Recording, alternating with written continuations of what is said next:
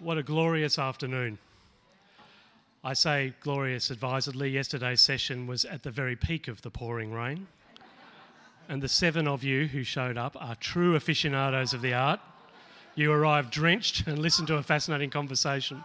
There'll be an even more fascinating one this afternoon for those of you who are lovers of the warm weather. My name's Tom Wright. I grew up on Boonwurrung land. This is the Festival Forum.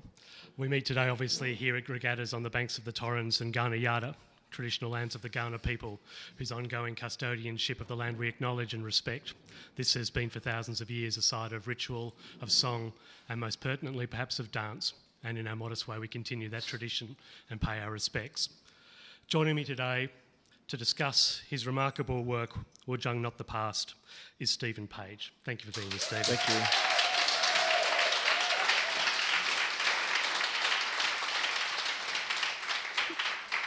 Stephen's a descendant of the Ngunnawal people of the Mununjali clan of the Yugambeh Nation of southeast Queensland. His film Spear has screened in art festivals around the world. He's co directed and choreographed documentaries such as Freeman, choreographed the film Bran Nue Dae in 2009 and The Sapphires in 2011. Here in Adelaide, we value him particularly for his sterling work when he came in in 2004 to direct the festival under difficult circumstances, for which you have the keys to the city, Stephen. We remember, even 18 years on, thank you for your service there. Um, Stephen has been artistic director of Bangarra for 932 years. Sorry, 32 years. 32. and has developed a signature body of works that have become milestones in the Australian performing arts. He directed the 2000 Sydney Olympic Games opening and closing ceremonies and the 2018 Commonwealth Game opening ceremony. He's choreographed over 30 works for Bangarra, Ochres, Rites, Fish, Boomerang. These are salutary works in our history. Uh, the Helpman Award winning work Bennelong was recent in 2017. And in December last year, he announced that he was stepping down from his role as artistic director at Bangarra, making Wudjang Not the Past his final creation with Bangarra as artistic director. Uh, Stephen, thank you for being here. More importantly, thank you for pr- bringing your work to the festival centre. Um, how many people here have seen it so far? Just a raise of hands. All right, let's make the assumption that we can talk about it and there's no need to worry about spoilers. We, everybody listening here or listening online, we all know what we're talking about, so you don't need to be coy. Okay. Let's start with a key question. This is in language. What's your philosophy of using language? In, not, not just in your language, in a whole range of language, but what's your philosophy of it? What, using language that um, doesn't use subtitles or subtitles? Um, I think for me, I mean, this work in particular, I've. The reconnecting of language, I suppose, just put that aside for a minute, but I've always worked with um, breathing a fresh perspective with First Nations language, and probably happened when I was um, in college. Really, like I, well, I was at the Aboriginal Islander Dance Theatre, which is now called NAISDA. It's the National Aboriginal Islanders Skills Development Scheme. I think it needs some face, fancy academic name to get funding. Um, anyway, uh, that college, yeah, changed my life at 16 because it was a college where all black fellas came from all over the country and whether you were suppressed or you were assimilated grounds or urban or you came from rural traditional grounds or so everyone was navigating and entering in of their identity. It was like this wonderful dysfunctional university for mob to sort of find who they were or their identity through this creation of performing arts and music. And so with dance, uh, language was just in all our teachings, I suppose, and our learnings. And so it always hung with me. And so the day I thought I could, you know, I've watched my mum and dad for years tell stories of what they were forbidden from and yeah, just watch them how they carried trauma and then watched them before they died how they owned the trauma. And that was only because my father spoke language on his deathbed and it was something that he hadn't spoke since he was a seven-year-old boy with his mother under a tree, where they used to call sacred, secret language. Um, anyway, and it was just sort of an inspiration of that with my brother David before David passed away. My father died in 2010, yeah, and so David passed away 2016. And between those six years, David had written this four-minute song that was the language my father spoke. Anyway, that became um, that became the seed actually for the Commonwealth Games program, Yeah. which 2018, because that song turned into a 12-minute ceremonial piece for 100 elders over 60 that all put up their hand because they all wanted to dance like Bangarra. Um, I told them I can give them a fast sort of a quick fix of that. Um, oh, it was fun too because they worked with about 100 Yugambeh kids between 13 and 17. So there's this beautiful layer of generations. And then Bangarra dancers with me, we taught them this shorthand language of what we know and connected them. This sort of like rekindling sort of gathering. And um, they never put on ochre and anyway, and they were learning language and they the song inspired and then we got the yellow ochre for women and the red ochre for men and we went out on certain um, they went out and got the gatherings of the ochre from the fresh water and the salt water. And my nephew, my cousin nephew, it's a bit confusing in my family kinship system, there's so many of us. He was a bird wrangler at Currumbin Bird Sanctuary and he was looking after the wedge-tailed eagle and that was our totem of that clan. And so he rang me after two weeks knowing that I was having these sacred meetings with these hundred elders. Everyone thought I was doing this big sovereignty treaty like gathering, like we were, we are going to go and reclaim some land and walk down to Canberra. But it was um, a different way, a political gesture, and a different way of reconnecting. And anyway, he brought me in this blue sort of shopping bag, all these wedge-tailed eagle feathers, and then that became a practice that we got some stringing rope and then they all wanted them as waist belts and hair belts and it just anyway it just all started to unfold and I thought my brother and David was sort of with me and then it and then sort of Wudjang just sort of grew from that. Wesley said, Oh, my last festival, come on, let's get some money from the government. they all need to take responsibility. You need to do an operatic work. And I went, Oh, great. I could probably go home and start, you know, getting this language and let's expand it to this contemporary ceremony. Yeah. God, I went the longest way around the bush for that response, but that's okay. You um, already, you already, already think that I've been to the bush, hey? Yeah. You've, you've, you've, you've done one of your full sacred circles there. Um, uh, it's, you've, you've already mentioned David, but of course your sister's involved, at least in this one, in terms Yeah. of custodian, of, specifically of language, both at the time of the Commonwealth Games and in this show. It must be very moving to actually hear. I'm talking about spoken language, not just Yeah. the, the dance language. Obviously, I appreciate that the two meld very closely Yeah. for you. But I'm talking here about it's taken you a while in your body of work over those 32 years to come around to the language of your father's mob. Um, is this a, an act of closure in a way, or is this an act of opening up? I think it's both. It's almost a full cycle sensibility, really. Like you sort of, it's closure, but it's also opening a new beginning for me. Yeah, I just like to hope to think that I'm always learning till the day I die. You know, like I'm always being inspired, and and I know it's hard in this day and age to, you know, if you just the constant motivation of just feeling optimistic and feeling that sense of hope in the world. Um, I don't know. I draw to that sort of energy quite a lot, and it's a big part and seed to the the way I create works. Yeah. Optimistic, you might, you are, and you might be, but it's fair to say that Wudjang is a pretty um, scarifying experience to sit through. To um, uh, many artists start their career by telling the story of themselves, where they've come from, their mob, and their story. You've almost come. You, to taken the long way around again to get there. Why return back to specifically Yugambeh stories now?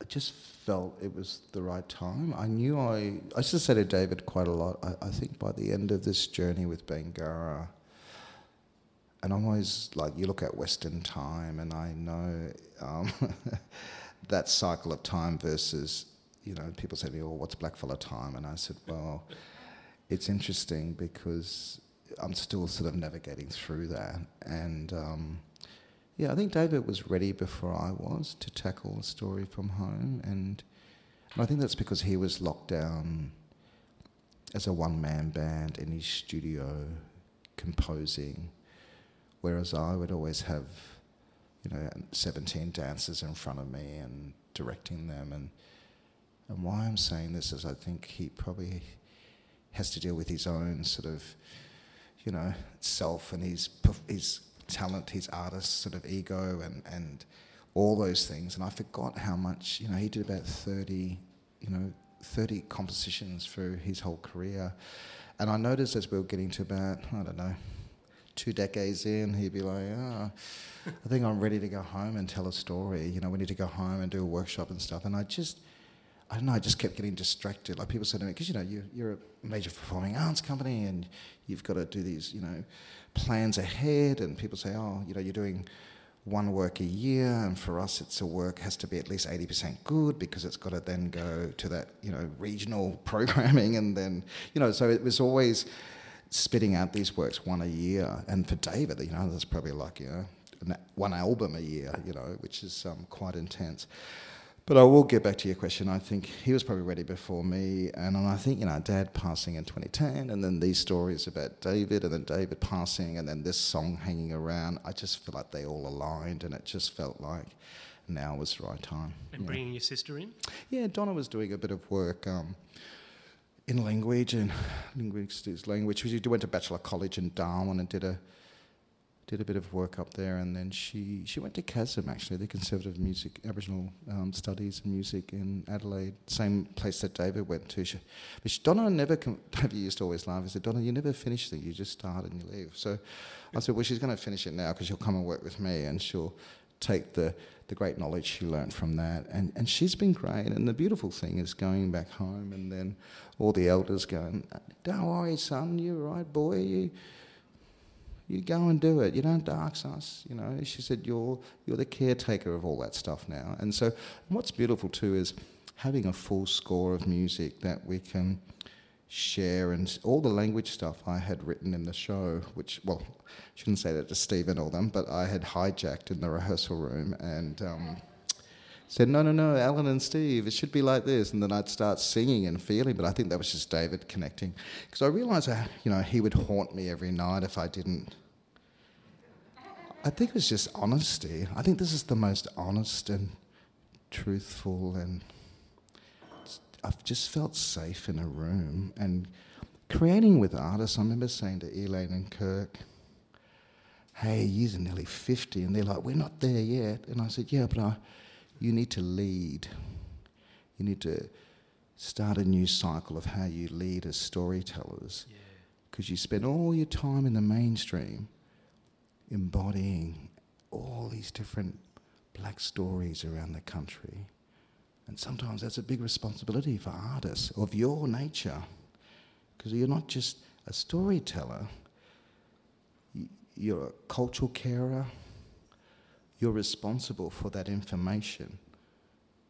And I said, I wanted them to share their knowledge of that experience and that art form and share it with the other dancers, because we only had six weeks, and I thought, yeah, I don't know. I thought the more I was vulnerable and surrendered, because I had a shorthand language with the dancers, but it was bringing all the other guest artists in and then making them a part of the way we work in our clan. And that was one thing I was proud of, that they all were. Because you know what actors are like. The worst thing they hate to hear is from a director, trust me. And that's when they stop trusting you. That's correct. And I've never had to use that word, and I didn't want to use that word. I just said, Take your clothes off, we're going to do a big ceremony. No, I didn't. Um, that's when you're most vulnerable. Um, but um, yeah, it was just about, yeah. Anyway, I, have gone, my thoughts have gone somewhere else. All right, let's talk, yeah. let's talk more specifically because you, it's I'm all the more astonishing you can do it in six weeks because yeah. it strikes me as that you're making something it's like a modern day Shakespearean history epic. You want to talk about blackfella time, even just by whitefella time, the length of the and the duration of the kind of way mm. time works in the piece. It's it goes way back into days before time existed, mm. and, but it moves specifically through the last 200 years in a very uh, you know sequential way. You go through, you tell a story, things take mm. place in order. Um, it's almost like things are excavated and pulled from the land, and when they have life breathed into them, they become stories. So, were you trying to buy into like a make a new Shakespeare epic? Is that, that this kind of task here? Well, I, I think it's because dance as a language was sort of the mother language for me, and I kept saying every day how thankful I had that as a language to tell stories. You know, like and how much I've appreciated my dancers, our dancers in this process. And I thought, you don't have to be an opera director, you don't have to be this musical director.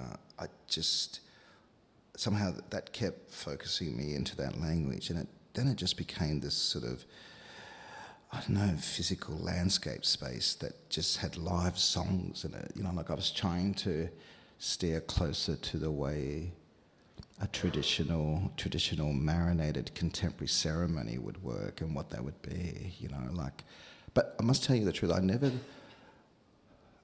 i am my own worst enemy if i second guess and start thinking like that every part of the rehearsal. I just really whatever it is that day we're into or whatever i just kept thinking about the story and the importance of story and what this meant to Mob and to my dad, and it was just all that sort of truth connection. So, yeah, its form almost birthed itself from that energy and focus of what was in the process each day. And that's why it was so important for me to let all, even those independent artists coming, I know Brendan and Tessa, like they're just independent musicians and they thought we were running some black Hillsong cult, you know, like they thought we were like, she's, Tessa's like, Brendan, the dancers are here at eight o'clock doing Pilates and then yoga and then they've got a they've got a 9.30 one hour dance class and then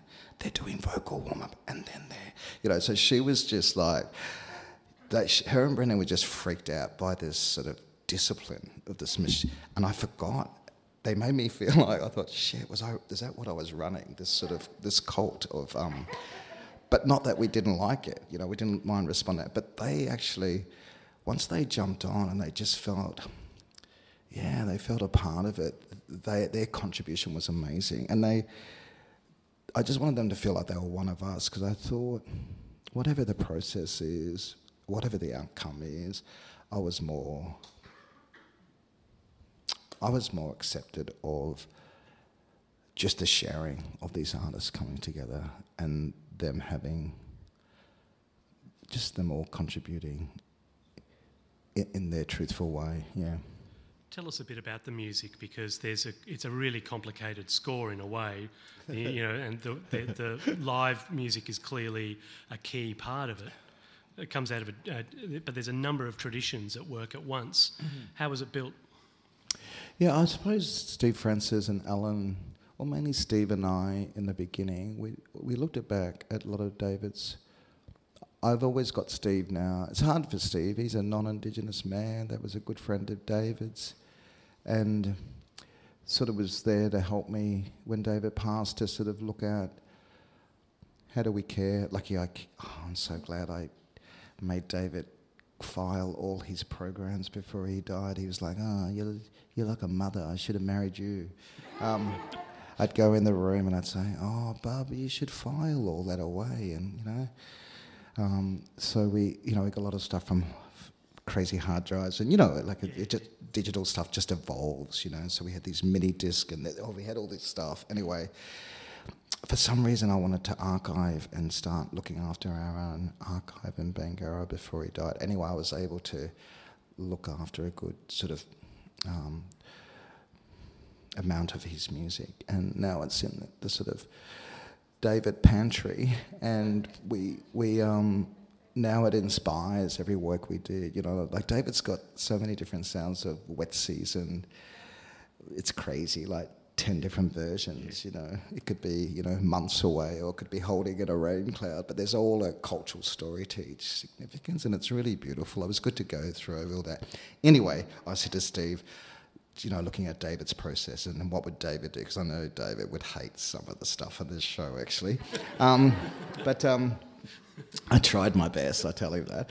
Um, what, tried your best to annoy him or try your best to please him? well, I used to have a few paintings in my house. They fall down that he owned. That one, so I know, I know, and he does stir me up in my sleep. So, um, but the beautiful thing, I think he'd be happy with this. Like I really do, and I think Steve and I, would, once again, we were just thinking of him and what would he do. And but tell us a bit about the live component versus yeah, the look, stuff that's the live archive. stuff. Like we just tried to make sure. Once again, it was about that. You know, we, with dance, we have um, pre-recorded music. It's all it's all composed for dance.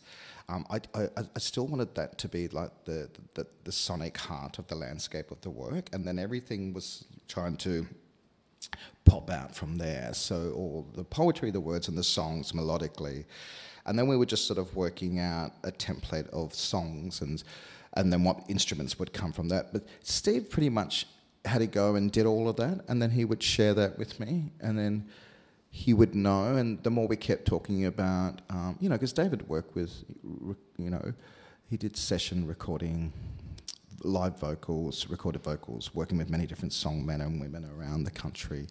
Um, you know, we did Skin in 2000, which had live poetry. You know, Wayne Blair, one of his first jobs, um, working in Sydney, and he um, he did a bit. You know, we've always we've worked with spoken word live on stage, and Archie did a beautiful stuff of his poetic. Um, black stories on guitar and then meeting that with soundscape, meeting that with more fully arranged music pre-record. So once again, it just after conversations, Steve sort of brought the smorgasbord forward, and then as as he was um, as the artist got in the room, and then Alan John came on board.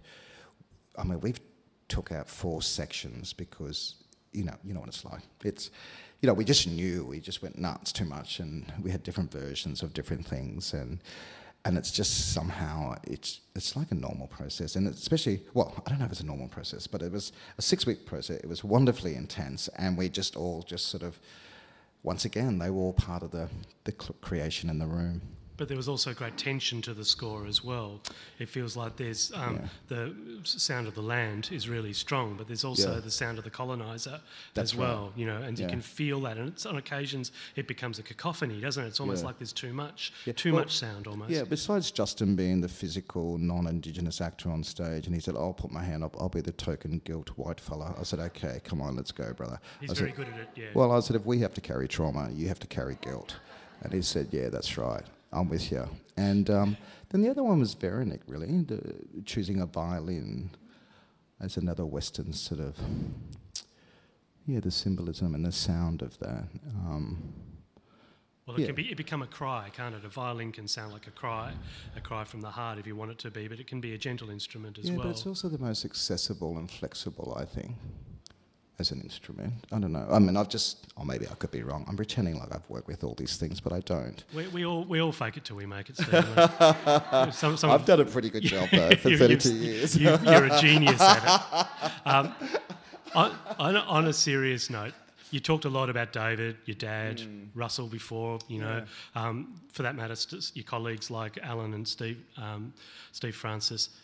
It's a lot of blokes, but your piece is very much about women. Yeah.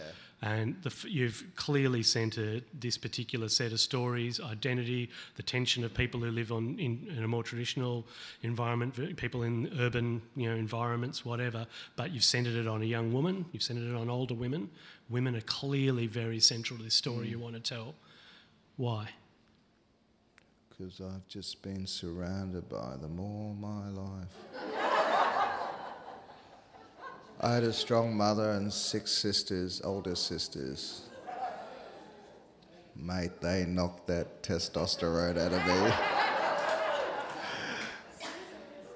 I got, yeah, I can remember. Anyway, let's not even go there. Um, I know when we were thinking about the name Wudjang being mother, and then the metaphor of that, you know, the mother in the land, and that's talked a lot about creation stories, and you know, First Nations around the world, usually that continent or that massive land space is usually, usually, you know, that sort of maternalistic. You know, it's got that female energy, drive energy, and the strength of that. And yeah, we just thought, well, putting that through. And then I rang Elma up. She was on Thursday Island. She had retired from Bangarra, and she said, uh, "I said, can you come back down and do this work?" Um, and yeah, and I was thinking, I was what did thinking, she say? oh, she reckon, oh, she was good. She reckon, oh, I might have to come down early so I can, because she knows what it's like to to dance on stage. And she was, like, I said, don't worry, I'll get you down. I'll put you up in a deadly place. You can have a deadly place in This is in the middle of COVID as well. That's Yeah, right. And I said, you can get a massage every second day, and you can, we'll have your own private teachers. And it was, I was always going to look after her. Um, she, yeah, she she jumped straight on, and she knew. She was so proud actually because she was waiting for me to do a story from home, and she's just this amazing artist that just embodies so many representations of these characters, and she's built that through a body of work of Bangarra. Someone said, "Oh, she's like the female Djakapurra," and I said, "Nah, she's better." In her way, you know, like the way she can tell stories. Um, but anyway, yeah, and then Elma. I always thought of Elaine because I, I worked with Elaine when she was quite young, and I worked with her and Robyn Nevin and Wesley did Sunshine Club, one of my first stuff musicals I did with Wesley. And um, anyway, known her since she was little. Used to change her napkins with her mother. Um, but um, anyway, yeah, just the women just started to shape, and it was always yeah, that was always going to sort of lead us, I suppose, into story. Yeah.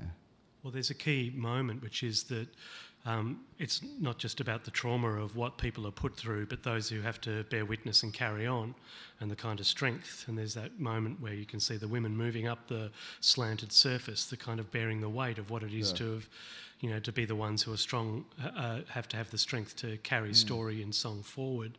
It feels like a very sort of female um, weight that's being suggested.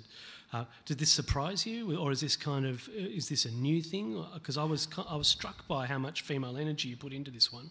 Oh no, I think it's just accumulation of over the years. You know, I work in the mainstream, and sometimes, you know, you got to get back home. You got to get back home to community. I mean, Bangarra works with many different families from all around the country. You know, whether that's traditional, remote, or urban, or displaced, or assimilated clans, or reconnecting, or people that have been lost and trying to find their way back.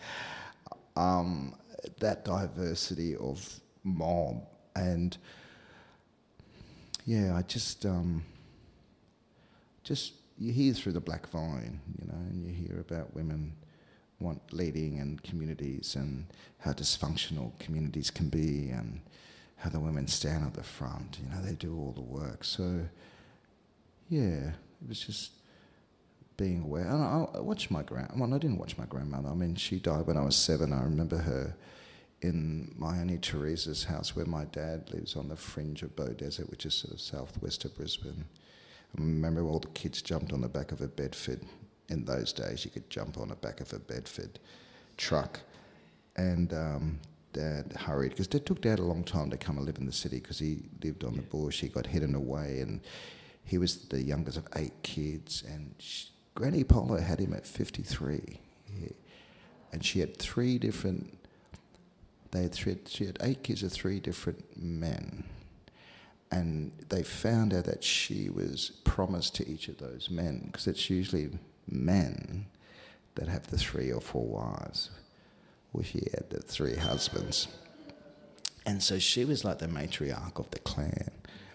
And when the white fellas shifted them from their place, they didn't know what to do with her because she couldn't, she didn't have the representation of men because they had to go away. And um, so my dad was around when she was fighting to be strong on her own, and she hid him down in the cellar of a. She worked for a stockman. Her daughters got taken away, but they all became domestics. Anyway, bigger story. And she, so somehow, yeah. So he, I don't even know, Tom, what I was talking about. All I see is my father as a seven-year-old. Isn't that weird? How can you see your father as a seven-year-old? Um, but. Um, What do you ask me? It's about well, no, you're answering it in uh, you know your your characteristic Yeah. way of kind of a, a genius of feeling, because you know your grandmother hiding him away is the, Yeah. one of the most maternal things possible, isn't it? Yeah, and you're Is that he was reflecting sort the of- women and the imagery on the yeah, rock. and, and she and she she put him into that that dark sacred space and kept him safe. Well, she was the one that said, "You can't talk your language. We're going to get in trouble. Don't do this. Don't Yeah. do that." Um, she just, he just saw a lot, and he carried that. That's what's funny. He never talked about black issues or anything like that with us. When he used to see Bangarra's work, he loved all the traditional and the contemporary and the traditional. When we started swearing in the soundtrack, he'd go, "Why are you fellas swearing for? You don't need to swear." You know, he was a good. He had good principle. He didn't think you had to do that you know, because he carried resilience. I think that's what I learned. I think the acceptance of carrying trauma or a type of trauma was um, really inspiring from my dad. Yeah. Um, the piece is about trauma, but it doesn't end on a traumatic note. Just tell us about the last movement there when we go into the, the yellow wattle. tell us about the kind of exuberance that leads and builds up to that. Someone gave, they were like, Stephen, that's so corny. Why did you drop wattle from the sky? Um, and I said, no, because the wattle was used in seasonal to catch uh, a certain, all the women used, uh, in my dad's country on the river, they used to get the wattle, and that's how they fish for mullet. And um, That's what the fall from the. yeah, the so there was, I was like, oh, it represents something. Anyway, good, good old mainstream. Um, don't know if you could do that in the bush. You probably could if you sat under, sat under those wattle trees in season. Um, yeah, just certain metaphors, and then that was to sort of celebrate the sort of the aura and the presence of Gurai, which is what Lillian Banks played, and I suppose that's the spirit of strength that helps you own and carry your trauma. Yeah. But it's also a celebration as well, Yeah. isn't it? There's Yeah. a kind of a sense of it's not just something corny like, oh, we look at us, we've survived. It's something far more profound, isn't Oh. it? Because you could just connect with it straight away. Yeah. But you let you delayed it. You, you kept you kept us waiting. uh, waiting there. Yeah, that was hard. That was rushed, actually. I mean, I saw it today sitting down. I was thinking, ah, maybe we should have done that. But um, yeah, look, it's um, it's fine.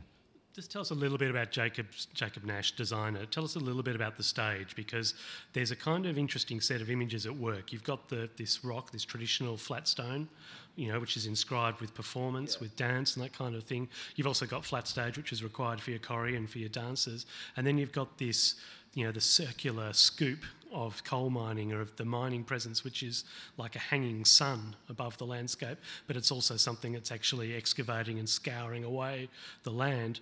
Um, there's a set of images there. Uh, how do you see them, or how do you want them to be read?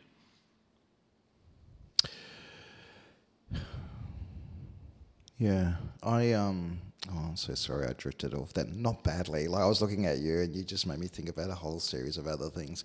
Um, Talk about that then. yeah, yeah, no, no, no. Um, The question's less relevant. Yeah, no, no, no. draw- You're talking about Jacob Nash, the handsome Jacob Nash, and Jakey and I talked about.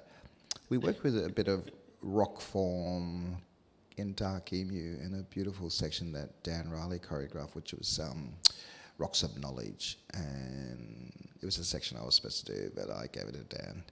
Um, You'd be busy that week, were you? no, I created with two other choreographers. So uh, when they didn't like music or certain themes, they gave it to me, and I let them have have, have the stuff that they could get their teeth into. Um, and um, yeah, it was sort of Jake sort of designed that, and then we were talking about um, just having this black void space that just sort of, you know, the black granite, granite rock is a real. Um, based on the, some of the, uh, the, the the rock placement in my country, and so we sort of looked at that first, and then I said, well, let's just um, destruct it and blow it apart and have that on stage, but have one central area that is the strength for the mob, um, and then somehow just um, collecting all those pieces back together and reshaping to what reclaiming is and reclaiming land. So it it was a lot of sort of significance and metaphors, and so he went away, and then he brought this claw in, and I said, oh.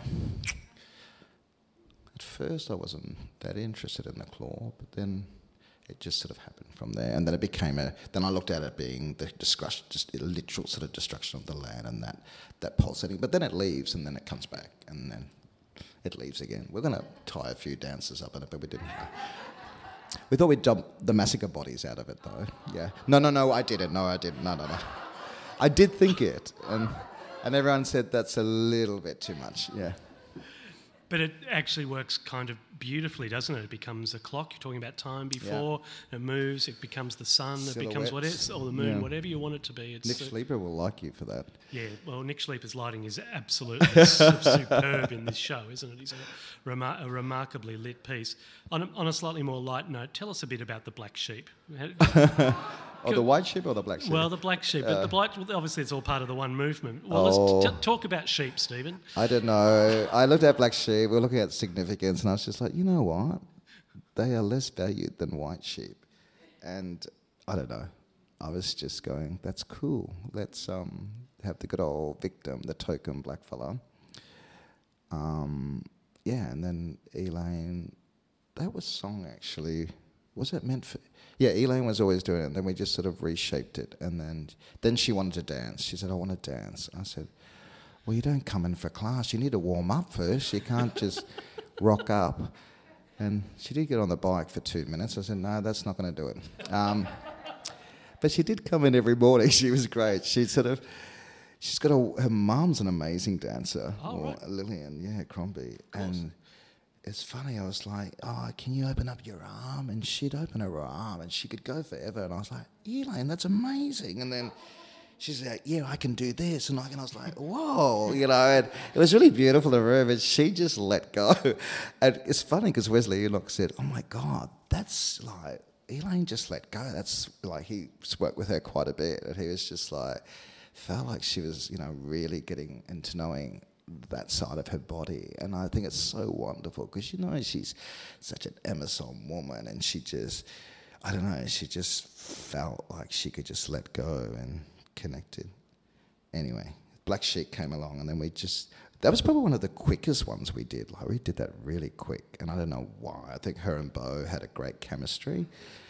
Um, and Bo's always thinks he's the black sheep of the comedy. So, um, anyway, it the black sheep was a, a, well, the black sheep was always going to be my steering point of changing the sort of more theatre based first part of the story was a little bit sort of you know the opera form. Yeah. And then I just wanted to twist it from Black Sheep to push it into this more abstract Bangarra world. And I wanted to play with that in terms of past and present. Once again, you talk about time. Yeah. I didn't think about that to now, but it's true. That's sort of, it just sort of, from Black Sheep, I just wanted to keep making sure we had enough of Bangarra language in there. So it wasn't getting me trying to say, oh, I can do an opera too. It wasn't about that. It was just more about, yeah, just finding the, oh, you're always finding the right measures, you know? It's like being a master chef cook, you know? You can have all your deadly ingredients out, but if you don't give good energy to that heat and that oven or whatever, and, you know, it comes out deadly. Well, it's one of the measures of just how sophisticated the piece is. is that you know sometimes it, it, it, it it's in control of its time. It goes at the pace mm. it wants to go at, and you can feel like the years stretch mm. out, and you can feel the years condense. Yeah. But you can also feel that it's it's aware of its range. You've got people who who we would call actors. You've got people who we might call singers. Mm. You've got your Bangarra mob there. You've got musicians. You've got different bodies doing different things, and on occasions they're all they are all doing different things. On other occasions they're all one. Yeah. Did that come late in the piece, or was that early? No, because I, I, always thought as a a performance thing we do in Bangarra when we, you know, you can have shocked, black, victimized subjects on stage, and I always go, it's, it's not good enough for me if you cannot, if you cannot cleanse it, and give it a sense of hope. And Bangarra do that as a clan. We do ensemble stuff quite a lot, and that's just to try to unify their energy and spirit as one. Because I really feel that's the real heart of our clanship, you know. And so, some of those, I always wanted about three or four ceremonies in the piece Yeah. that sort of held the spine of the structure of the piece. Of the piece, um, yeah. Um, let's just talk a bit, a bit, a bit about what it's this journey's meant for you, the Bangarra journey, because you know obviously this is the last show. Why was I sitting forward? Have you been No, noticed? because- Oh. no, this is just you sitting back taking the questions. Yeah. I just Um, didn't want to fall asleep. uh, No, not badly, not badly. I'm just. Yeah. Um, you've been doing this for a while. One of the f- fascinating things you just alluded to is that you bring, have you brought dancers from all over the country in to your room? You know, Noongar people, Murri people, Torres Strait Islanders, eh, from all over, you know, people from Broome. So to a certain extent, that national um, identity of the last 30 years has been happening, if anywhere, in the Bangarra room as much as anywhere else. What do you think about the state of affairs? I mean, I'm talking about national black identity. We haven't come perhaps as far as we would have liked to in that time. I'm talking about the reconciliation journey in particular. You, do, you know, now you're getting young 19, 20, 21 year olds coming through as part of your next set of auditions. Do you detect a different energy, a different, um, a different compact emerging in Australia? Talking yeah, about you no. as a politician here, you know. No, no, that's fine. Like we, we talk about this all the time at Bangarra. You know, we go, what's our existence in the mainstream, and what is the value of our voice in the performing arts landscape? You know, um, and we always make sure that our voice is through our stories, um, and we try to focus on that. And we notice if we're if that's our focus, and then then you, the issues are going to rise closer to you of what's really happening on a larger scale outside, because you're still dealing with generations of humans, you know, and, and young mob come. But the digital world is an interesting one, because it's another wonderful forced distraction for a generation. It's another, it's another social poison. So your fight for sovereignty or whatever, it's always going to be this, you know, 100,000 steps, 1,000 year step forward and 100,000 year step back. You know, it's like blackfella land management, water, sky, and earth. You know, they, the tide shift, the climate shifting, everything's shifting. Um, and the crazy thing I think we all get obsessed with is wanting to understand immediacy. And that's what the digital world is it's immediacy. So it's reflecting why we in supremacist, this power Western supremacist system is collapsing. And we're just living in a generation and a time watching it fall. We all want to understand why and the reasons. They're going to be convoluted, they're going to be contradicting, they're going to be man eating its own head. You know, all this change, the human power. I'm sure creature and environment are having sacred meetings and saying, how do we extinct humans? Like, you know, like really, there, there must be a t- century where they're going to run the world. Um, Well, a virus would be a good place to start. well, that's what happened. That's so you got on my secret. Um, but anyway, um, no, I don't want to start talking like this. But all good. Um, but you know, like I look at like this generation. It's funny. We were doing Unaipon for thirty years of sixty-five thousand, and we have a dancer who was born in two thousand and two in the company. And I just go, oh my god! And so we've got a we show everything previous of the company that might and been a couple of decades, you know, and they see they want to know who Russell was and they want to know Djakapurra mob that put all the footprints into Bangarra. And then we're doing Unaipon and I pulled out a fifty dollar note. I had a fifty dollar note and I said, you know, Unaipon and about there's six young ones they I said, No, no, be straight up now. This is where you can feel safe and we're we're all about sharing knowledge and six of them. And I, anyway, we, I gave Fran the fifty dollar note, and she said, "Oh, he's our first black author. He's on the fifty dollar note."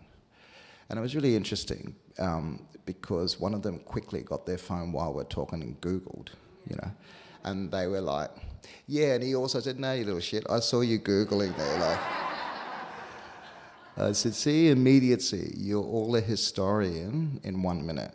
You know, so interesting watching. For me, it's the social distractions that come in for the generation, but the mob that are doing. There's always mob on the top, like doing work. There's so many more people graduating from being black lawyers now, and you know, like there's, you know, you have the academia black world, you have the lawyer black world. Um, just tell me, over three decades, I've had every representation on my board. Don't you worry. Yeah. Um, and You, you know how hard it was. yeah, I know. But then you see, you know, Uncle Ken Wyatt, you see Linda Burney. You know, they're all. I just want people to look after them too. You know, I just hope they got safe backyards. You know, because I know what it's like. They go in and they've got to try to beat the Western system and be just as good. At the same time, they've got to marinate those cultural principles for change to, you know, to challenge white philosophy, to challenge social philosophy. You know, like you just want to make sure that they're not going to get exhausted at the other end, you know. So, because you got a lot of mob that have set up some great work, and I, I do, in my sense of you know optimism, that you know that work is cared for, and those mob leading forward, they're doing good work, you know. And there is, oh look, you know, I'm a republic. I want to, you know, I want to have the first black Aboriginal president in 50 years of that. That'd be great.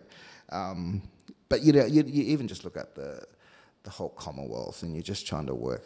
Does it make sense? You look at the recent war. You look at men and power and greed, and you just just the humane aspect of society um, is in a really um, interesting place. Yeah. and it's not just us as a human society. I'm conscious that you know we're, we're putting on this work and making this work at a time of flood. Mm. We've had the we've had fire. Obviously, this is an aspect of land. Yeah. Land, land um, breathes that way, but Yeah. nonetheless, we're in a time of stress, aren't we? Yeah. And making work in this context become every time you talk about land, you're talking about a land that's under assault in a way. And Mm. here in SA, you know, David and open land and so on, we've, we've got water issues, we've got fire issues, we've we've got problems to solve, haven't we? Mm. Um, does the weight of it ever get you down? Oh, yeah, of course it does. I mean, it, it all, you're always constantly thinking about it, and you know, you, you're realizing how privileged you really are, you know, compared to what what's people and people struggling out there. Yeah, I mean, I'm always as soon as COVID hit, I was. Well, we were straight into the communities to see if everyone and people were saying, "Oh no, what are we going to do? Everyone's going on digital. We should have a, we should have a, have our face on digital." And saying, "I don't care. We need to don't show nothing for four months. We, Yeah. We're going to go into sacred cave. We're going to reset, and we're going to ask ourselves, what is the value? And, and most people did that universally. So maybe it's one of the good things that came out of COVID. I don't know. You know, shutting down is not always a bad thing. No. And you talked before about immediacy and all this kind of thing in Western values is that we want everything we want now and we want more of it. Mm. And sometimes the bravest thing is to do less or even nothing. you know, and actually, it's, it's almost brave to shut down. I'm, I'm conscious that we're coming to our last Yeah. 10 minutes, so let's just ask a couple of sort of tidy up ones there. What's next for the piece? What's next for Wudjang? Where does it go from here? Oh, that's it. Adelaide? Yeah, we don't know. No, it's not. It's well, not it's going so to go hard because Frances, my contract finished at the end of the year, and Franny and I have been contracted in 23, 24, 20. Well, I did, actually I stayed out of it. My whole ego stood away, and I was like, no, you go on and do it. You, you know, you've and it's been great. Like having her the last 18 months, she's been able to, you know, just her. She's got a wonderful sense of leadership, which is great. And you know, she's come from a dancer to a creator, and anyway. But are I- you expecting this to be the end here in Adelaide for the piece? I, I don't know. I don't. I was going to go to the. Ian came from Perth Festival. We were supposed to do Perth Festival Yes. before Adelaide because of COVID. We couldn't go. There's a there's an inclination for that to happen in, in not next year, maybe 24. The tricky things with this specific program, it's a cast of 26, No, and it's massive. yeah. bringing all those black divas back together is hard. They're all going to be in Hollywood soon, you know. too expensive. Um, I don't know. I don't know. I, you know, we'll see. Yeah. And what about for Stephen Page? What's what's next? I don't have. A, oh, my son's about to have a, my daughter-in-law, my son, my well, my daughter and son. So I'm about to be a grandfather on April the second. So another. Not he's for got the first time. No, no, no, he's, I you're- got, you're a you know, I got already. Mila, and then another girl's coming along. Hunter's stuck. See, he's stuck with the women. It's good. Mm. Um, so I might just take a little bit of time off. but you know what? I'm so nervous. to- you- so you're committing I'm to so you're, nervous. you're committing to grandparenting, Oh, are you? I- you're going to be the oh, hands-on? oh, yeah. Yeah, good. All right. I break all the rules. Yeah. Yeah. But um, uh, but creatively, Oh yeah, look, I've a couple of. Hunter was the first one that took my money and started up to get an ABN to start up a production company. and I was like, and then I read this book uh, article. Oh, he wrote me this because he writes, and he wrote me something, and I realised it was all my ideas that I talked to him about three months ago. So uh, he's um, that's okay. I've just got to let him own it um, in the best way. Yeah, there's a few projects. Um, mm. It's very moving that you say that Hunter's taking your ideas. well, I don't mean he's taking like he's borrowing them. I hope he's doing well with them. Well, g- given that you started this wonderful hour talking about your father and, and the language no, no, and I legacy, I mean, it's very moving that Hunter's taking in his own way that journey, and you can feel that yeah. the astonishing, um, the absolutely astonishing impact the Page family has had on this country is continuing. um, we're enormously appreciative of your time. We're enormously appreciative of the work of art that's taking place at the moment over here. Thank you for your time this afternoon, Stephen. Thanks, Thank Tom. Thank you.